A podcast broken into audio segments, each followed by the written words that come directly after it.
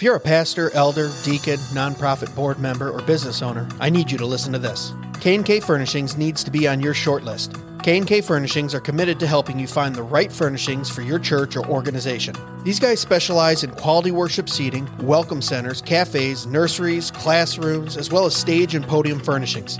Two owners have over 70 years of combined pastoral experience, so not only will every transaction be handled with integrity and professionalism, but they have the experience to provide you with the perfect solutions for your furniture needs, and they absolutely understand your budget constraints and demands. K&K Furnishings are devoted to providing you quality pieces that save you money. They can do this because they don't have the overhead of a brick and mortar store, and they have relationships with over 200 manufacturers nationwide. Look, we all know there's a lot of junk out there. K&K understands that many times bargains aren't true money savers. They end up costing you more in the long run. At K&K, they believe that quality furnishings don't have to be outrageously expensive. And here's the best part. K&K Furnishing sells nationally and can also provide in-person consultations in Michigan, Ohio, and Indiana. If you can't meet in person, they'd be happy to set up a Zoom consultation for you today. So whatever your next project is, whether it's your home office or your church sanctuary, K&K Furnishings is the only place you need to look. Go to www.kkfurnishings.com to see how they can help you or call 567-318-4520. That's www.kkfurnishings.com or call 567-318-4520 or click on the link in the description of this episode.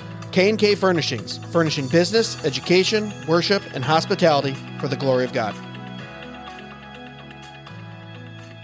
Hey guys, before we get into this week's episode, I gotta tell you about Jacob's Supply. Jacob's Supply is the place you gotta go for all of your material needs. These guys bring you construction supplies and appliances for up to 50% off retail price, all brand new. You a home builder? Need some lumber? Jacob's Supply has you covered. You a deacon at your church and you're in charge of that next Narthex floor job? Jacob Supply has got you. Heck, they got COREtec luxury vinyl plank right now for $3.59 a square foot. Go look that stuff up at Lowe's or Home Depot, man. That stuff is selling for 7 to $8 a square foot. That's over 50% off retail. Even if you just have some home projects you're working on, Jacob Supply is the place for you. I just built an outdoor grilling area this spring for that old smoker and grill. Guess where I got the metal roof, lumber, and screws? Yeah, that's right, Jacob Supply. Looking for a fridge, stove, washer, dryer? They got them all, and they're name brand. Samsung, Bosch, Frigidaire, all 20, 30, 40% off retail. Brand new and ready for you. Located in Temperance, Michigan, it's worth it to stop by even if you're a few hours away. And remember, Jacob Supply can ship products nationally too. So even if you're out of state, you got to check them out. Follow them on Facebook at Jacob Supply or call them direct at 734 224 0978. That's 734 224 0978. Remember, Jacob Supply, quality building materials at wholesale prices. And now, on to the show.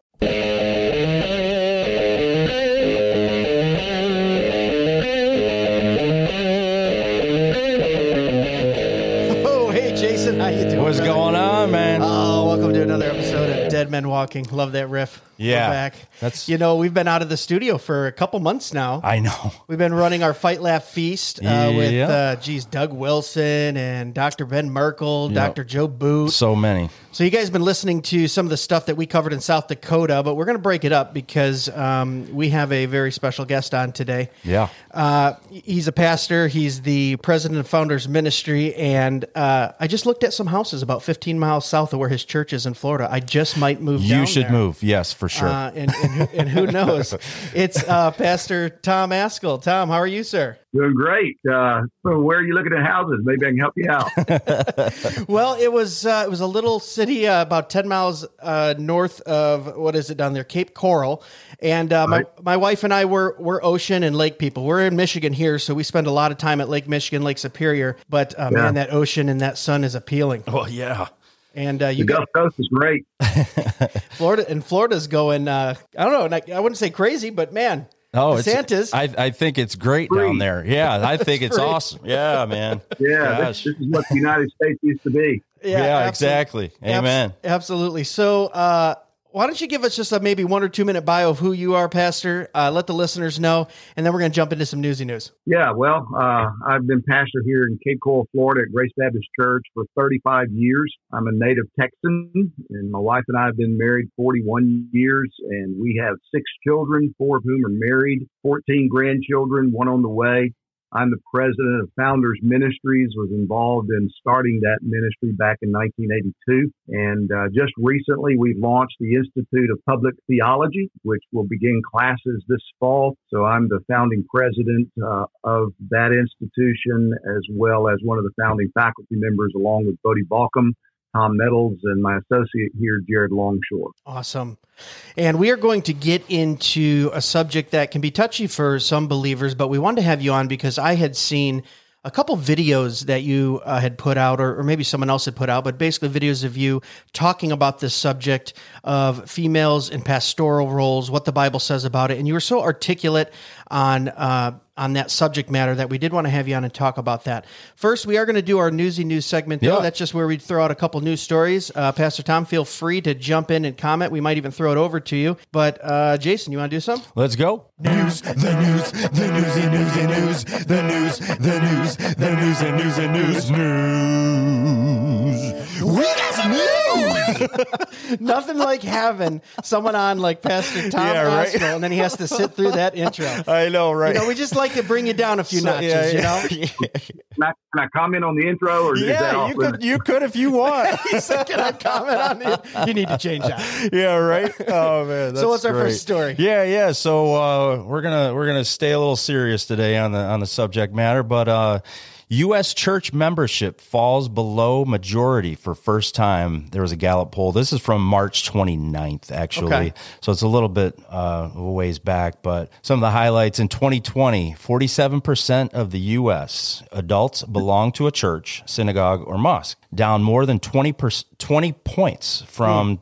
turn of the century. Um, the change primarily due to rise in Americans with no religious preference. Do you think so, COVID had anything to do with that too? Maybe.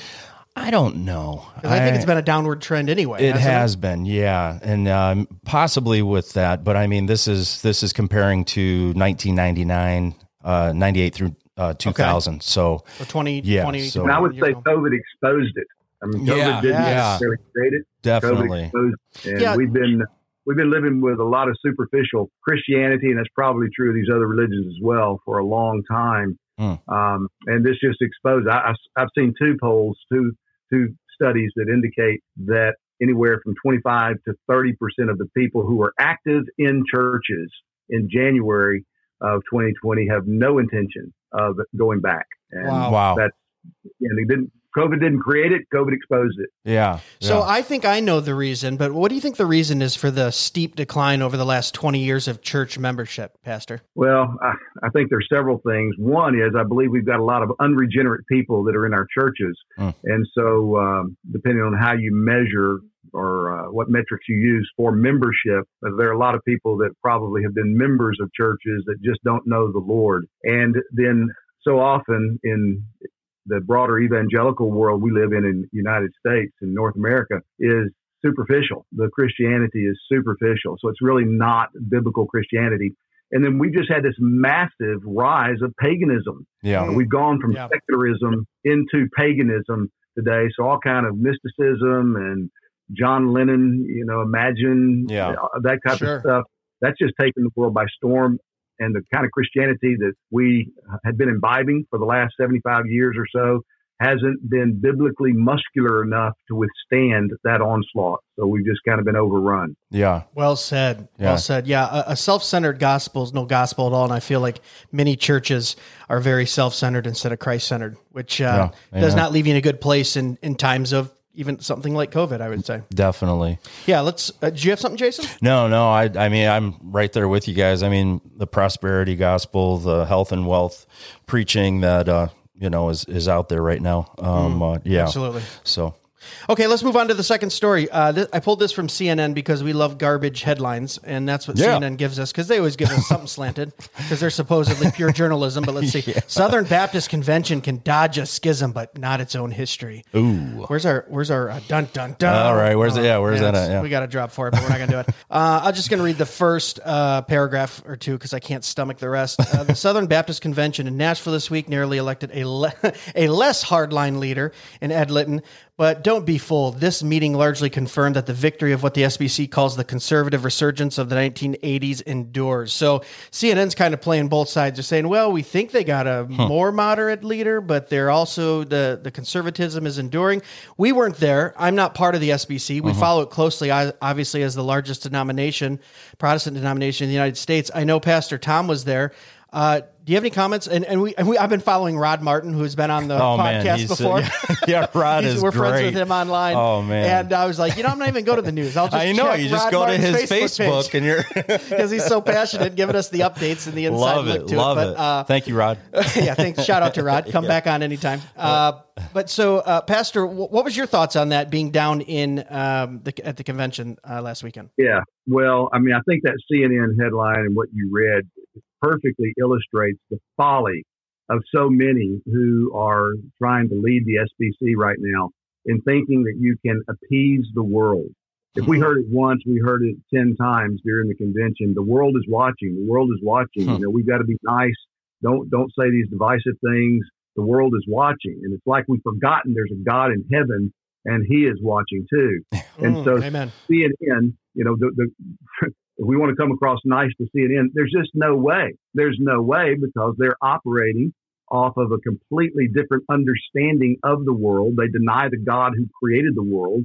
Uh, they are opposed to God and anything God says. I, I've watched a couple of these little uh, talking heads off C- CNN over the last few days regarding the SBC, and it's hilarious to me. Some of them are trying to actually do theology Wow. and you know, I'm, I'm quoting and misquoting Bible verses, and I just want to respond to them. Hey, look, guys, I will not try to do fake journalism if you will try not Yeah. to do theology. Okay? So I, I'm Oh, yeah. disappointed. Disappointed that some of our SBC leaders are buying into that, hmm. and they're just being hmm. played by that. They think they can placate the world. There's absolutely no way, and the only way forward is for us to say, "This is what the Lord Jesus says." And we are going to stand with him, and we love you enough to tell you the truth, even though you're going to hate us for it. yeah. I, it's so funny because uh, 20 minutes before we started this uh, episode, uh, I was texting with my father back and forth, and he's reading some Tozer, and uh, I sent him one of my favorite quotes: "To be right with God has often meant to be in trouble with men," and it's so true. Yeah. You, you can't appease That's true. both. The uh, the the the culture of the gospel cannot bow to the culture of the secular culture, Right. You know, and we talk about that all the time. And there's nothing that we can do uh, as as the church. We, there's there's always going to be something else that the world wants us. You know that we have to. Oh, 100%. You know, not just the coffee and the smoke machines and making it like a concert, but also you know, Smoke well, okay, machines maybe don't not save? the coffee. Let's let's let's Okay, stay yeah. away from the coffee. Stay away guys, from the all right? coffee. Leave that there. Get rid of the smoke uh, machines. But yeah, yeah, but uh, but yeah, I mean, it, it's like there. What's what's next? What do we have to put in the church next to get people in the doors? Oh, you know, makes me and sick, it's like man. I don't that's even like that's talking not the gospel. Yeah. I mean, I mean, no one. Uh, I'm sorry. Go ahead, Tom. Well, yeah, I, I, I, watched, I think it's Joe Scarborough. I'm not sure. It's Morning Joe, whoever that is on CNN. He was a part of one of these panels, kind of leading it uh, the last couple of days. And uh, he talked about going to Sunday school. He said he is a Southern Baptist and he used to go to training union and all this stuff. And you know, that, that Southern Baptists have just become so mean, so narrow, so fundamentalistic.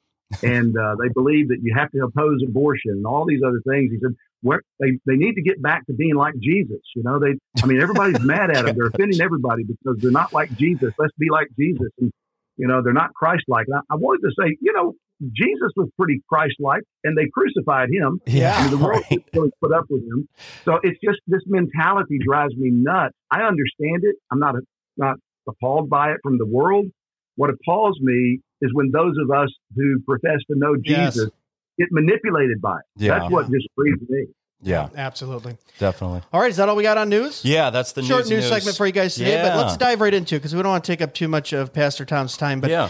so the subject we wanted to talk about, like we said at the top of the show, um, it can be a touchy one for some people. Um, I know I have been accused of being heartless Yeah. and chauvinistic and sexist. What? And heck, throw in racist too. Why Yeah. not? I mean, everyone's a racist nowadays. Yeah, Um, obviously, I'm being facetious, but Yeah, yeah. we just wanted to talk to you, Pastor, about what does Scripture say about female pastors? Maybe defined what a pastor is. We did an episode on Ezekiel 34 and really dove into what a shepherd should be, uh, the requirements for eldership and Mm-hmm. shepherds and pastors. But First of all, I would just like to preface this with saying we need to define our terms because we throw pastor around for everything.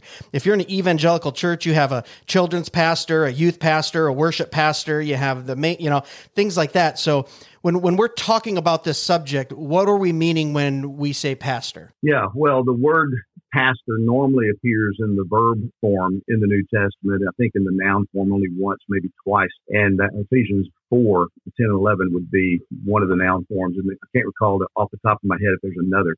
But it is equivalent with the word for elder and the word for bishop or overseer. Mm. So you see this in 1 Timothy chapter 5, verses 1 through 5, where Peter uses all three terms interchangeably. You see it in Acts chapter 20, along about verses 26 to 28, where Paul admonishes the elders of Ephesus to oversee, to act as bishops of the church and shepherd the flock of God, to pastor the, the flock of God.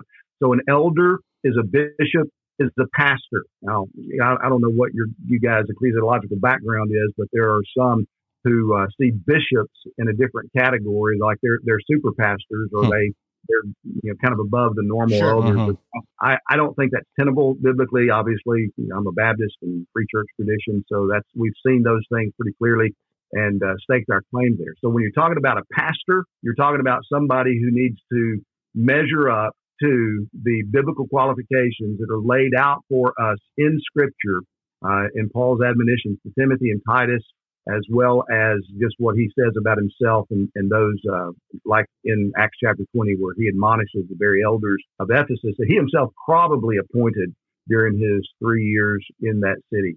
So, what are the biblical qualifications of pastoralship or eldership in the Bible? Well, there's several of them. I mean, you find them in uh, uh, the First Timothy three and Titus one passages. So you, you can just look at those and uh-huh. see what Paul says. I mean, uh, an overseer must have uh, must be trust must be above reproach, the husband of one wife, sober minded, self controlled, respectable, hospitable, able to teach, not a drunkard, not violent, gentle not quarrelsome, not a lover of money, manage his own household well with all dignity, keeping his children in submission. Um, must not be a recent convert. Uh, he must be well thought of by outsiders so he will not fall into disgrace or and escape the snare of the devil. Titus 1 says that he must be so sound in doctrine that he's able to refute those who oppose sound doctrine. He must be able to stop the mouths of those that are disrupting households by mm. false teaching. So a pastor's got to be all of these moral qualifications. He's got to have some skill in teaching. I don't think that necessarily means he needs to be a skillful preacher behind a pulpit, but he does need to be a person who, when folks are around him, they learn. So he's got to be able to teach uh, at some capacity, some level, but he's got to understand theology. He, has got to be able to uh, recognize the truth of God's word in a way that he can apply it to life today so that people don't just be get, led astray by false teachers. I mean, we're shepherds. It's like that, that analogy. It's one of the main portraits that we have of pastors, of elders in churches in the New Testament, is that they are to guard and watch and feed the flock of God. Well, you can't do that if you don't know the Word of God and you don't see how the Word of God connects to itself and then relates to all of life and uh, in every culture it's transcultural. So there are there are things about pastoral ministry that never ever change over time or place because they're they are uh, given to us in scripture that is goes beyond any specific human culture. They they are to be uh, utilized in every culture every circumstance in order to shape people to help the gospel be understood and applied in the lives of those who believe it so it's a it's a massive job. Nobody's capable of it. Paul said, "Who's sufficient for these things?" And mm. he speaks for everyone who is in that uh, that office that the Scripture lays out as elder, overseer,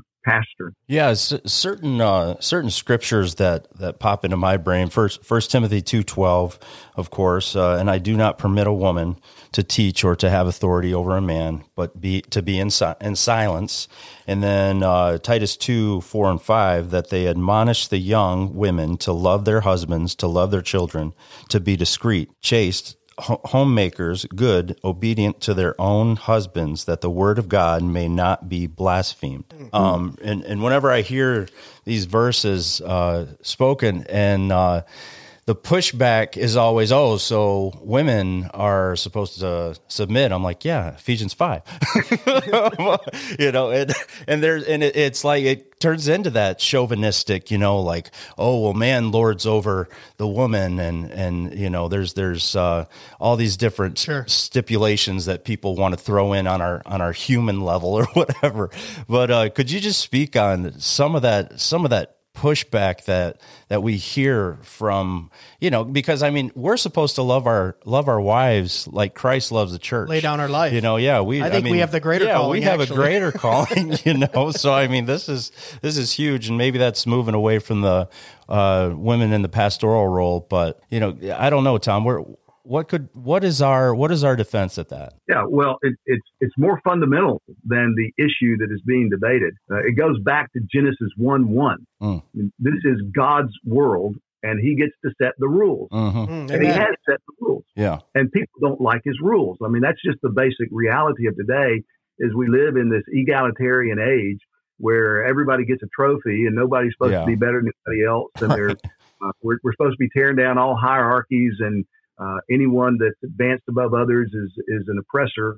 I mean, th- th- this is the worldview of the day that has come in like a flood, Mm. and even within the church, we have seen this happen, and so people get offended by the verses like the one you read in First Timothy two twelve. Right. You know, Paul says, "I do not permit a woman to exercise authority over man or to to teach." yeah Well, what the way that that verse has been mangled in many church circles today, it winds up saying, "I do permit a woman to teach Right. and exercise authority over men." And that was Whatever just for that is, time, is what they'll tell you. yeah, that's right. It was for that time. Yeah. Well, he appeals to uh, creation in the very next verse, you know, Mm. because Eve was the one who was deceived. So you go back to creation. What do you find in Genesis 1 and 2?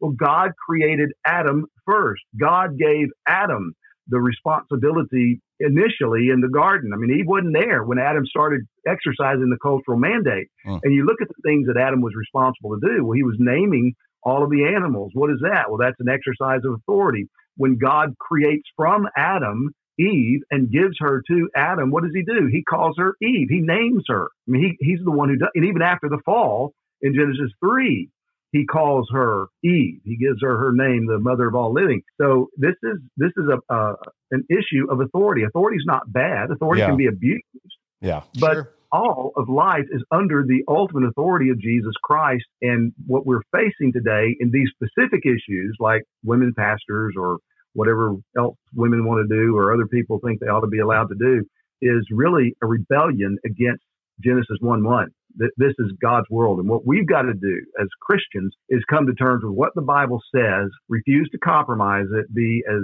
careful and clear as we can be, as loving as we can be, and not flinch and saying just what you said. Are, are you mean to tell me that women need to be submissive? A wife needs to be submissive to her husband? Right. Yeah, absolutely. That's what I'm telling you. That's the way God runs the world. Yeah. No, I'm so glad you brought that up too, because some of the objections you will get uh, from from egalitarians or people who who hold the view that anyone can become a pastor uh, or, or teach, and we'll get into that in a minute, is that it's just one or two or three verses, right? That's their first objection. Yeah. You brought it and just showed us that no, it's from Genesis one throughout the whole created order of what God has redeemed. Uh, two, people would say, oh, it's cultural. It was just for then.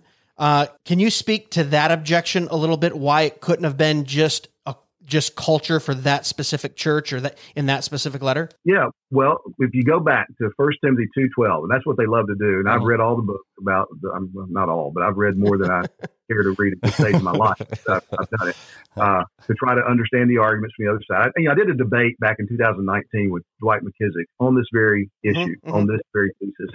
And uh, so I did a lot of preparation for that, and that's where I read the contrary arguments uh, more than I had prior that time. But after Paul makes this assertion, I do not permit a woman to teach or to exercise authority over a man, he says, For, in verse 13, Adam was formed first, then Eve. Mm. So Mm. Paul's grounding his argument In in. Ephesus Yeah. in creation.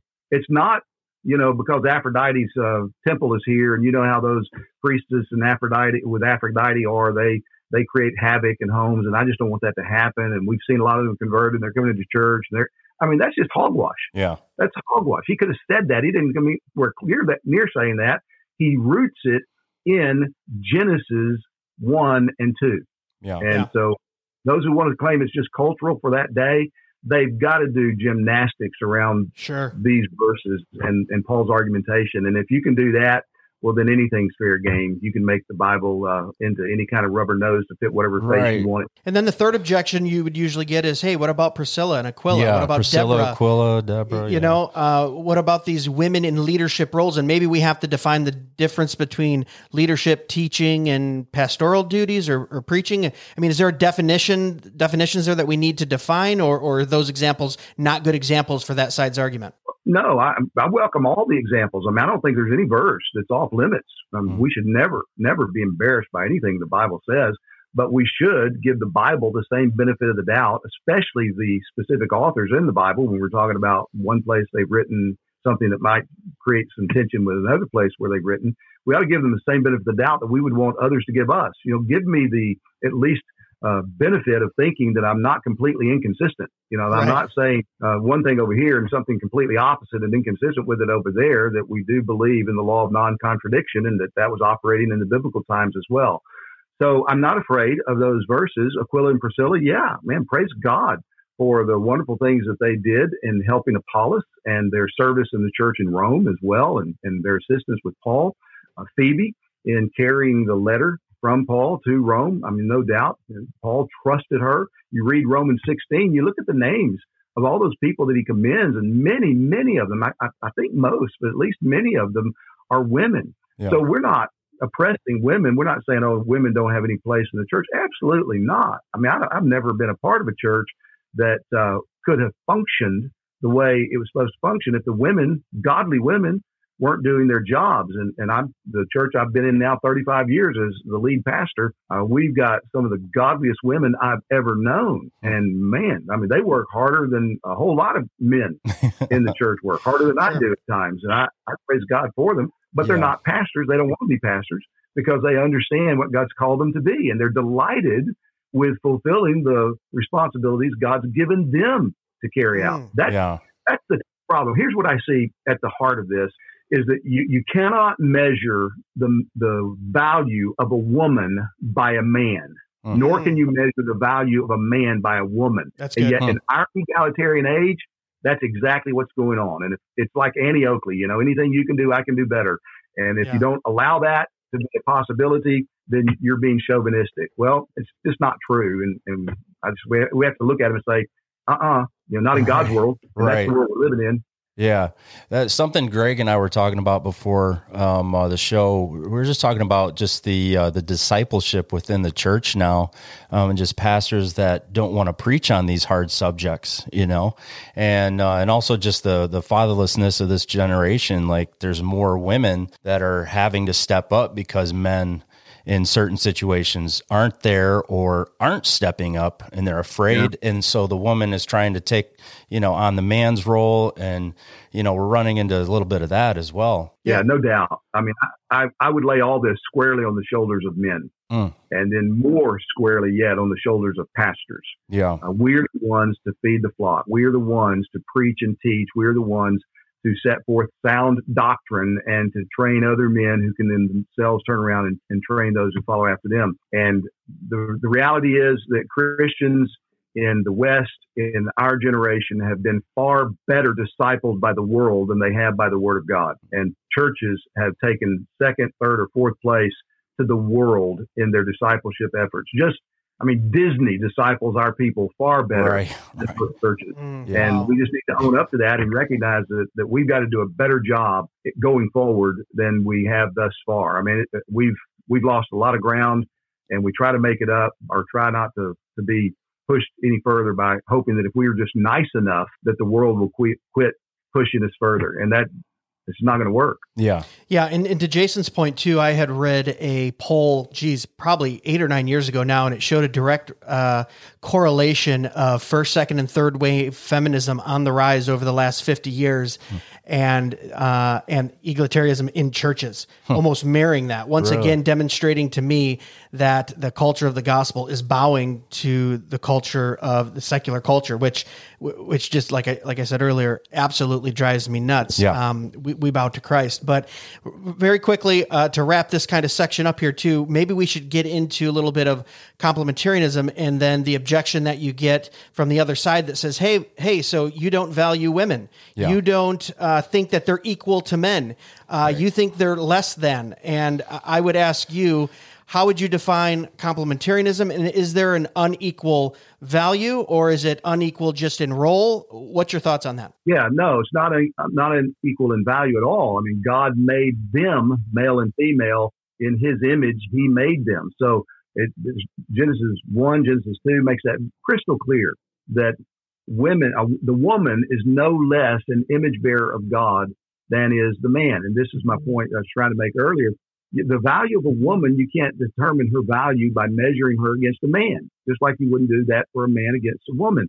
God created us different. This is the way He designed it to be, maleness and femaleness, and we complement each other. That's what Yeah. you know. Not not say nice things about each other, but we work together. Do that too if you're married, Yeah, though. yeah, yeah. Do that too Yeah, if you're married. well, yeah, it's a good good policy, but we work together so that we we complete that which God intends to to be recognized and put on display in His created order by His image bearers. That's no a disparagement of single men or women. God does call some men, some women to be single, and some will be single for life, and some will be married and then be single. And those are realities, and they're no less valuable. They're no less uh, capable of serving the Lord. They're no less image bearers in those situations.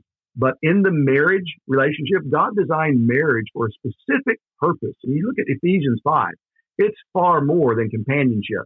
Marriage does Yeah. bring companionship.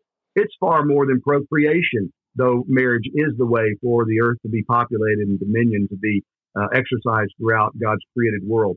Marriage is primarily, according to five, uh, Ephesians 5, to be a living parable of the relationship of Christ and the church. And so marriage is all about the gospel. God designed marriage to put the gospel on display. And when husbands and wives are living the way God's called us to live in marriage, then we are acting out the gospel. What that means is that the wife gets to, to display, she gets to fulfill the role of the one who gets rescued, the church, Yeah. the people of Right. God who have been saved by sin and to be set free. The man gets to fulfill the role of the one who gets slaughtered in order to rescue the bride. Yeah. And so that's what we're called to do in sacrificing our lives in loving our wives the way Christ has loved his bride, the church. Man, if we could recapture that vision of marriage, it would go a long way to helping men to step up to the plate and own the responsibility with all of our weakness, all of our shortcomings, and saying, Dear God, help me, give me grace, give me strength to fulfill this calling that you have laid upon me because it is way beyond me. But Yeah. so many men have abdicated that responsibility, and we are bearing the bad fruit of it in our day. Yeah. So, talk very quickly about teaching versus preaching. Biblically speaking, do you see a difference between women teaching and women preaching? Is is teaching within a role that is biblical? Is it women just teaching women? Can can women teach men? Like biblically, where do you see that difference between teaching and preaching or, or pastoral leadership? Yeah, well, certainly women not only can, they must teach women. That Titus 2 passage you referred to late, uh, earlier Amen. goes on to say, you know, the older women are to teach the younger women. Right. And so there's responsibility that is born there. Certainly women can teach, and they have good, some women have wonderful gifts of teaching. They write books, they write hymns, and none of those things are shameful. I, I'm not embarrassed by any of those things, but that does not mean then that God would call them to serve in the role of elder, bishop, pastor in a church where he is given very specific qualifications Mhm. and inherent in at least some of those qualifications, husband and one, one wife, and then uh, being able to teach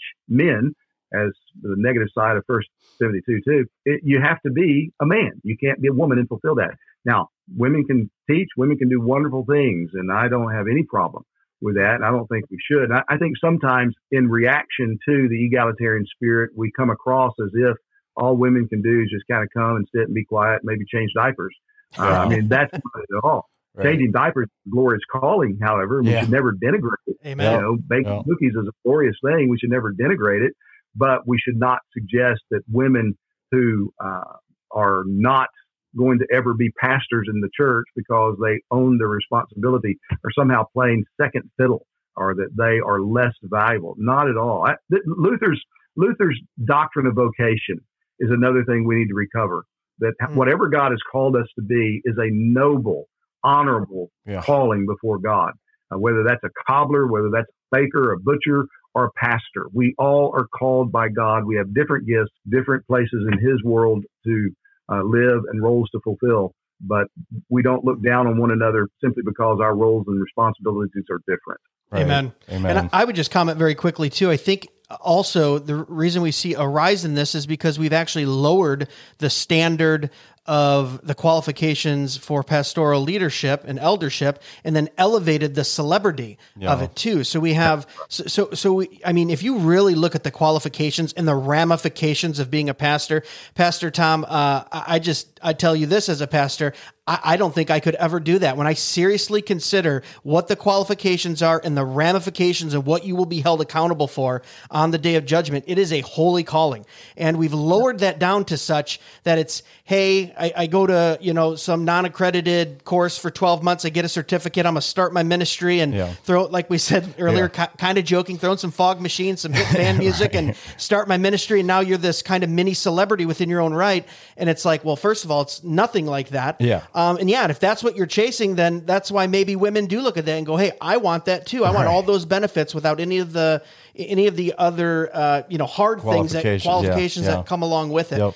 But um, very quickly as we wrap this up, and then uh, Jason, I, I promise I'll let you talk. oh no no no it- yeah. I, I, I did want I did want to ask this. So you have we have a listener out there right now, and he's listening or she's listening. Let's say it's he he or she, and they go, you know, I've been reading through the Word. What Pastor Tom is saying is is dead on. I've been feeling that as well. It's a creative order, but I'm in a church that ordains women or has a women preacher. Is that a primary issue or a secondary issue for for a church that you're attending? Let's say you disagree with uh, female pastors or or they're egalitarian, and you're beginning to understand that you're complementarian. Is, is that a secondary issue? Is that something we can go look at?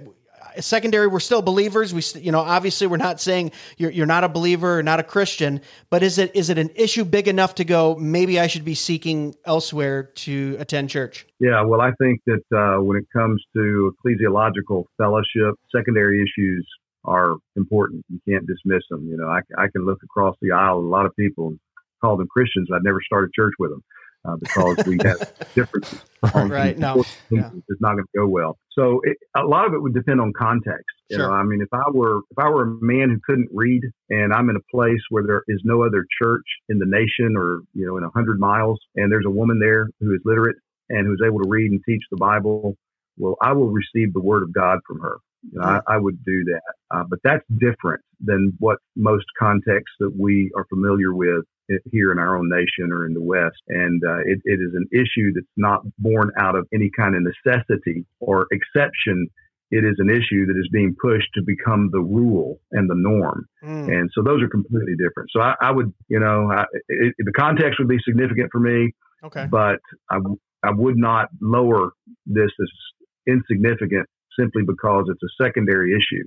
Uh, no, it's secondary, but it has tremendous implications uh, beyond the, the church, but certainly within the church. And so, where uh, where there were alternatives, I would pursue alternatives. Mm. And I think you said that was so good. You said the necessity Right. of it is Yeah. really kind of the determining factor. Is It's it a necessity? yeah. Yeah. Yeah. Jason, you got anything as we wrap Yeah, up no, here with I mean, Pastor let's- Tom Ascol? Let's let's get away from the wishy-washy gospel and let's uh, get into the word and and read what it actually says. Huh? Amen. That- and that's, that's why we that- love should, Pastor should Tom. I not man. say that? We can say that. You know, uh, every time we do, we lose a few listeners. but I know, okay. right? That's okay. Hey, You know, we I'm want the right ones that are hungry for the word that. Uh, Hey, didn't didn't Christ go from five thousand to just twelve?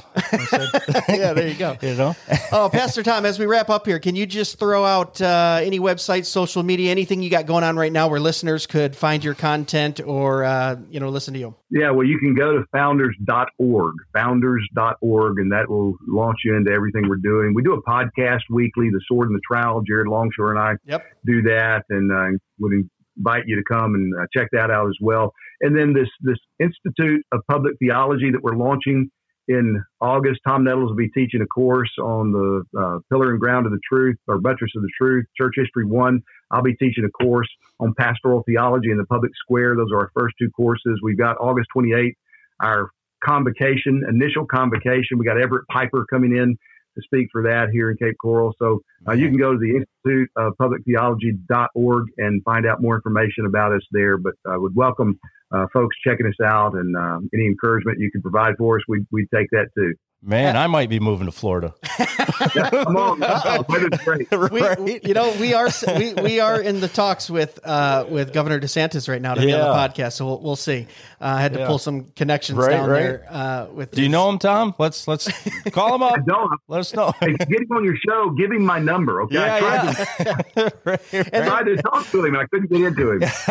And then also, are you going to be at G three this year? No, I am not. Founders will be there, Founders, but I've huh? got a previous commitment. Yeah. Okay. Okay. Yeah, we're headed down there uh, to Atlanta. We were hoping to see you in person, but uh, you know, founders will be there, and that'll be awesome. Yeah. Pastor Tom, thank you so much. I just want to say as we wrap up here, I know you have touched both of our lives through Yep. sound preaching of the word. We appreciate you. We appreciate you taking this time to speak with us. And anytime uh, you want to come back on the podcast, talk about whatever it is that you want to talk about, we are good to have you. Yeah. because we love you, brother. Definitely. Appreciate it. All right, Thanks. guys. Thanks so much for listening. Jason, you got anything before we head out? Later, dudes. All right. As always, God bless. Be sure to follow us on Facebook and Instagram at Dead Men Walking Podcast for full video podcast episodes and clips, or email us at deadmenwalkingpodcast at gmail.com. None your biscuit.